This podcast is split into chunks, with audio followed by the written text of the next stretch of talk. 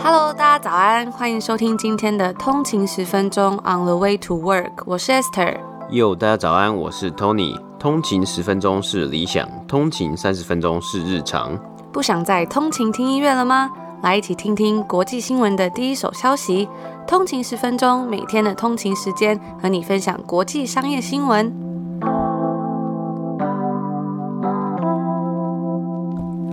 早安，欢迎回来通勤十分钟。今天是五月十号，星期一。大家早安。那今天呢，其实还是在北美时间的礼拜天，所以呢，还是在母亲节，所以在这边祝福全天下的妈妈，还有通勤族的妈妈们，就是母亲节快乐！母亲节快乐！那我们今天一样是话不多说，赶快就进入到我们的美股指数吧。好。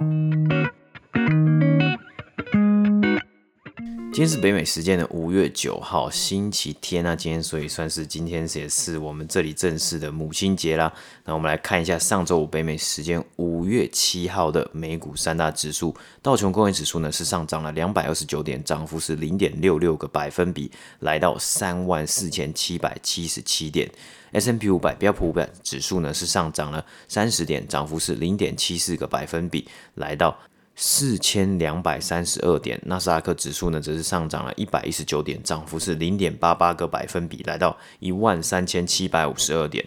我们看到上周五收盘呢，道琼工业指数以及标普五百呢收盘皆是再度的站上了历史新高。上周五美国公布了差强人意的就业报告，也促进了成长股的反弹。根据分析师表示啊，上周的股市啊也反映出了 COVID 之后的复苏和联准会的利率政策会如何反应呢？那我们也看到许多人去预测会不会因为过热提早升息，但目前短时间看来啊，可能不太会有太大的动作了。那个股方面呢，上周 Expedia 旅游订房网站上涨了五点二个百分比，来到一百七十三块。那该公司呢是缴出了优于华尔街预期的亏损表现。能量饮料公司 Monster Beverage 下跌了四个百分比，来到九十一块。该公司最新一期财报啊，获利是低于预期，加上啊，他们有表示看到部分铝罐的短缺，所以呢，也造成了股价的下跌。除此之外呢，美国披萨连锁店 Papa John's，那这个名字应该比较少听过，因为它主要呢，它的市场主要是在北美市场嘛。上周五收盘下跌了一点五个百分比。该公司啊，在上周四公布财报，表现是优于预期啊，也可以稍微看看呢、啊，疫情来袭时啊，就是去年的。现在很多人呢是选择多订的披萨，因为大家都关在家里嘛，所以就开始订外卖。那进到了二零二一年呢，披萨的需求呢，以 Papa John's 的报告指出啊，还是不减反增啊。那该公司在周四发布财报当天，其实股价也已经先涨了一波了，所以在周五的时候呢，是稍微的有一点点下跌。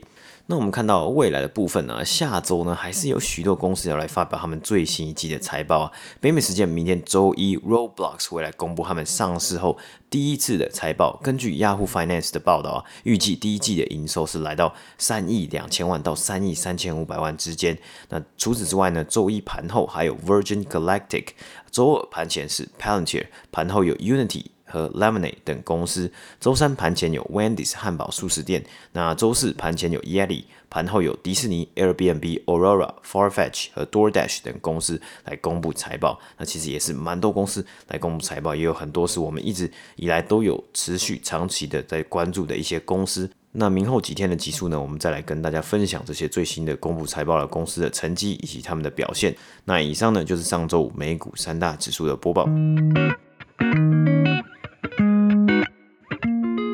那继续的刚刚的美股指数，今天的第一则新闻就要来跟大家分享。我们在上一集有提到的，美国劳工部在上周五要来公布的四月份就业报告。那这一次他公布的结果呢，让人有些出乎意料。虽然早前经济学家预测啊，在四月份的时候，大约会新增一百万个工作岗位。但没想到，实际上根据劳工部的数据啊，在四月份的时候却显示只有新增了二十六万六千个工作岗位。那除此之外呢，自从去年五月份开始就稳定下降的失业率也从六个百分比上升到六点一个百分比。那这些数据呢，让大家都吓了一跳，因为近期看到了这么多强劲的经济复苏的迹象啊，没想到这次的就业报告数据却差强人意。那我们就来细看一下这次的一些数据。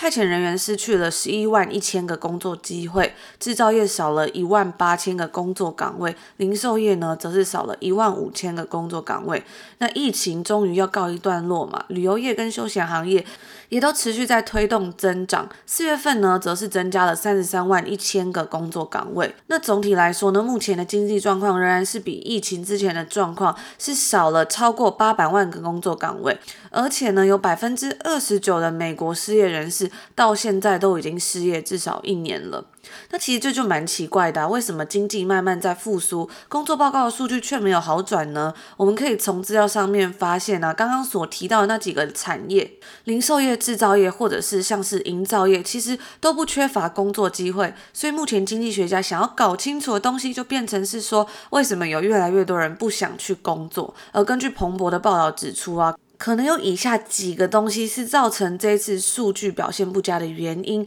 第一个呢，还是因为疫情的关系。虽然美国现在推出了惊人的疫苗接种计划，接种率也逐渐上升，但是还是有很多人会害怕说，可能会在上班的时候被感染，或在工作场合可能会增加被感染的风险。再加上呢，其实目前有许多学校都还是在远距学习，所以比起找工作，很多家长可能目前主要专注的都是在照顾小孩子上面。那上一集我们提到。生育率的时候啊，当时在里面有提到有一个父母嘛，在那则新闻里面，他们就是因为疫情的关系，其中呢有一个人他必须就要辞职在家里带小孩，而且呢他们本来也有打算说想要再多生几个小孩的计划，但是因为疫情的关系，也是把这个计划延后了。而另外一个原因呢，可能就是因为目前在找工作的人的经验跟能力，跟现在所试出的工作岗位其实是不符合的，也就是说某些人的经验跟能力其实不符合我们刚刚试出来所讲。这些像是 retail 零售业啊，或者是制造业，或者是其他行业等等的。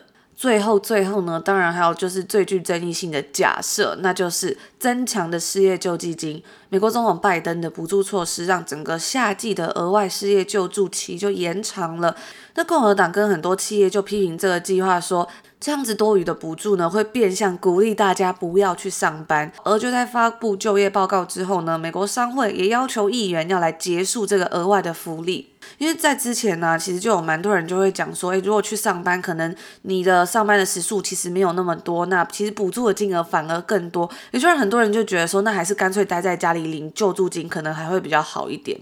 经济学家们都很希望这一次让人匪夷所思、非常 confused 的这个就业报告呢，只是一次性的数据。但是拜登则是表示说，劳动力市场的痛苦挣扎，就证明了美国经济会需要它的。双重基础设施的方针才能恢复到全部的实力。那以上呢，就是今天第一则，我们接续着继续帮大家追踪报道的美国四月份的就业报告。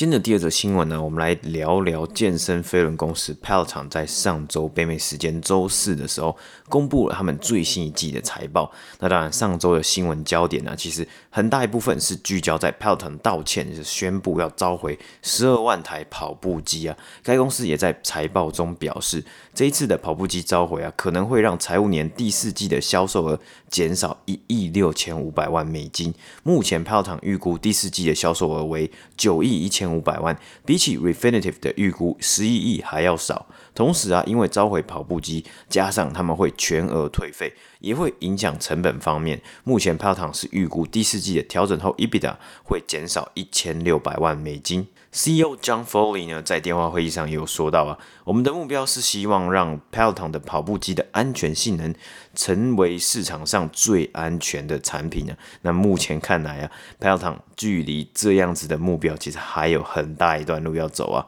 接下来我们先来看看该公司最新一季的成绩啊，营收为十二亿六千万，高于预期的十一亿，较去年同期的五亿两千四百万成长了一百四十一个百分比，净亏损为八百六十万美金啊，那换算成每股的话呢，是每股三美分，比起去年同期净亏损五千五百万，每股二十美分有所成长，那也优于分析师原本预估的每股亏损十二美分。本季 Peloton Connected Fitness Revenue，也就是他们这个营收的非常一大主力，健身产品的营收为十亿美金啊，约占整体营收的八十一 percent，较去年同期成长了一百四十个百分比。那因为产品的销量成长，内容订阅营收年增率也达到了一百四十四个百分比，营收为两亿三千九百万美金。那这个订阅呢，其实就是给已经购买健身飞轮或是其他产品，像是被召回的跑步机的这些消费者，在每个月额外多付一笔钱，